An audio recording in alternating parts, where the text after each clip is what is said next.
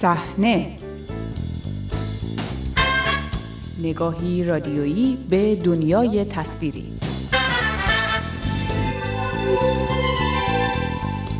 سلام به شماره دیگری از مجله هفتگی صحنه خوش آمدید. من بابک غفوری آذر هستم. بررسی فیلم های انتخاب شده دوره پیش روی جشنواره فیلم ونیز موضوع اصلی این شماره است. با صحنه همراه باشید. سینمای ایران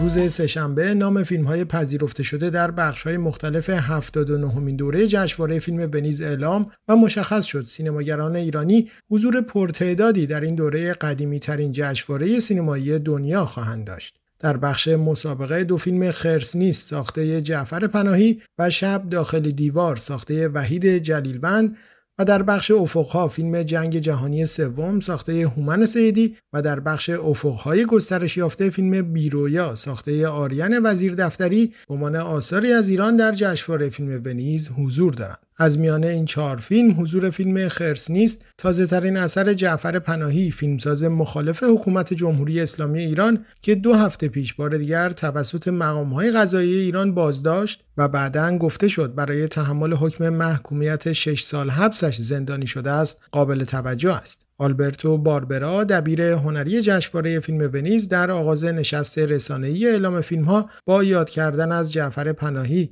و دو فیلمساز بازداشت شده دیگر محمد رسولوف و مصطفی آل احمد خواستار آزادی آنها شد. فیلم خرس نیست پیش از بازداشت اخیر سازندهش به شیوه آثار سالهای اخیر جعفر پناهی در سکوت و به صورت زیرزمینی ساخته شده بود. آقای پناهی یک بار با فیلم دایره برنده شیر طلایی بهترین فیلم جشنواره ونیز شده است و حالا از مدعیان کسب دوباره آن محسوب می شود. او از سال 1388 اجازه خروج از ایران ندارد و با وجود دریافت جوایز متعددی از جشنواره های معتبر دنیا از جمله خرس طلایی جشنواره فیلم برلین فرصت حضور در این رویدادها را پیدا نکرده است. از میان سه فیلم ایرانی دیگر پذیرفته شده در جشنواره ونیز تنها فیلم بیرویا پیشتر در دوره گذشته جشنواره فیلم فجر به نمایش درآمده بود آلبرتو باربرا هنگام معرفی دو فیلم جنگ جهانی سوم و شب داخل دیوار از آنها به عنوان آثاری استعاری در توصیف شرایط اجتماعی و سیاسی ایران امروز یاد کرد. پیشتر مسئولان وزارت ارشاد جمهوری اسلامی پس از اتفاقات رخ داده در دوره گذشته جشنواره فیلم کن گفته بودند هر فیلمی که در جشنواره های خارجی به نمایش در میآید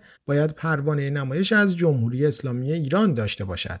تا زمان تهیه این شماره مجله هفتگی صحنه مسئولان وزارت ارشاد واکنشی به پذیرش فیلم های جدید در جشنواره ونیز نداشتند. درباره انتخاب فیلم های این دوره جشنواره ونیز با بابک پیامی نویسنده و کارگردان گفتگو کردم. آقای پیامی پیشتر دو بار در جشنواره ونیز با فیلم های رأی مخفی و سکوت بین دو فکر حاضر بوده و برای فیلم رأی مخفی برنده جایزه شیر نقره‌ای بهترین کارگردان در سال 1380 شده است. از آقای پیامی ابتدا درباره انتخاب فیلم تازه جعفر پناهی و صحبت‌های حمایتی دبیر جشنواره ونیز از او و دیگر فیلمسازان بازداشتی در ایران پرسیدم.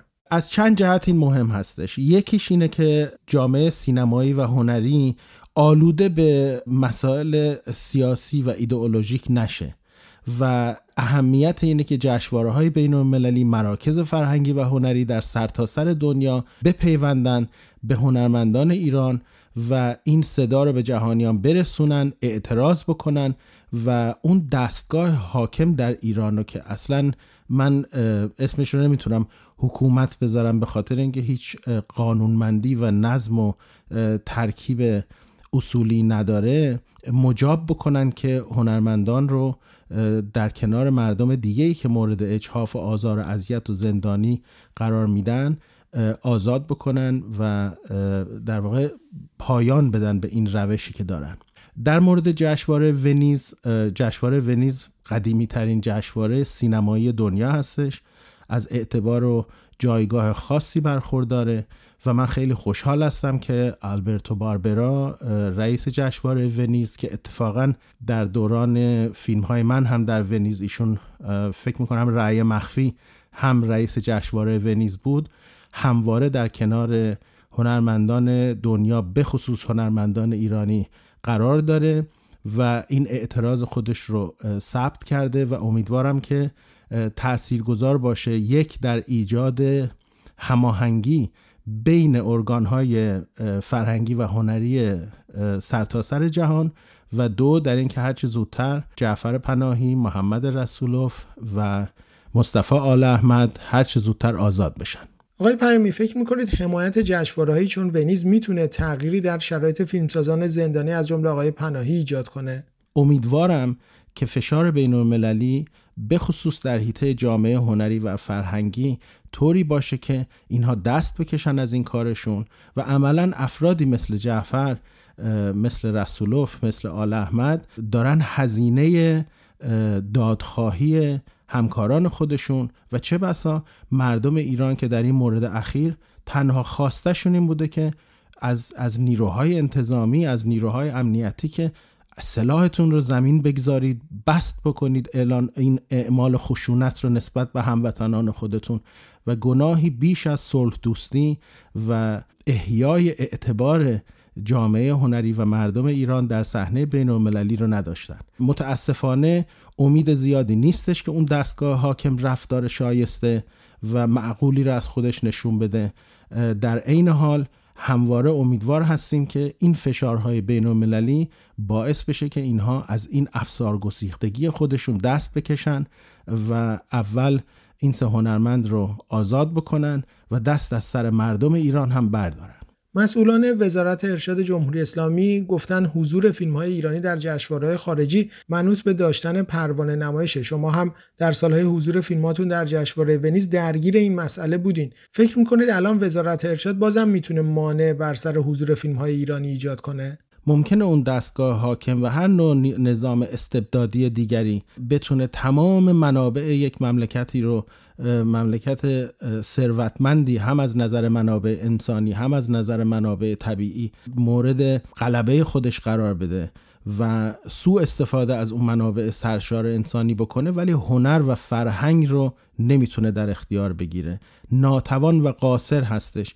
اگه بتونه کارخونه درست بکنه سلاح درست بکنه صد بسازه هر نوع رفتار اعمال دیگه ای رو انجام بده ولی هنر و فرهنگ رو نمی‌تونه تولید بکنه. و این عجز اونها هستش در مقابل هنر و فرهنگ و در مقابل فرهنگیان و هنرمندانی که آغشته به ایدئولوژی و اون فضای سیاست زده نیستن و هزینه رو پرداخت می‌کنن. هزینه شخصی به قیمت جانشون به قیمت امنیت خودشون و خانوادهشون و کارشون رو انجام میدن. این بعد اول مسئله است. بعد دوم اینه که خب نسبت به تقریبا 20 سال پیش که من هم دچار چنین مسائلی بودم تکنولوژی روز به روز پیشرفت می‌کنه. اگر اون موقع من تونسته بودم یه کپی دیجیتالی رو از روی میز مونتاژ بتونم به نوعی به جشنواره ونیز برسونم الان دیگه شرایط و پیشرفت های تکنولوژی طوری هستش که این افراد به هیچ وجه نمی‌تونن جلوی فرهنگ و هنر رو بگیرن جلوی آثار سینمایی رو اونطوری که در قدیم صد راه امکانات شده بودن بگیرن. و من مطمئن هستم که به هر شرایطی که هست این فیلم ها راه خودشون رو به مخاطب مخاطب خودشون و در این جشنواره ها پیدا خواهند کرد. بعد سوم مسئله اما بعد دیگه هستش که مهمه از نظر من. دستگاه حاکم ایران نه تنها برای هنر و هنرمند در داخل ایران نمی‌تونه تک تعیین تکلیف بکنه و نباید بکنه برای جشنواره ونیز یا جامعه بین المللی که اصلا نمی‌تونه هیچ کاری انجام بده. پروانه نمایش اونها به درد خودشون می‌خوره نمی‌تونن تعیین تکلیف بکنن.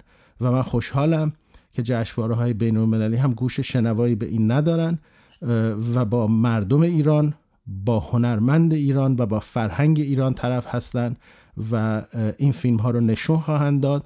و من امیدوارم که بیش از پیش هنرمندان ایرانی و فیلمسازای ایرانی با موفقیت هایی که در عرصه های بین المللی به دست میارن صدای واقعی مردم ایران باشند از همراهی دیگرتان با مجله هفتگی صحنه سپاس گذارم تا شماره آینده شب و روز خوش.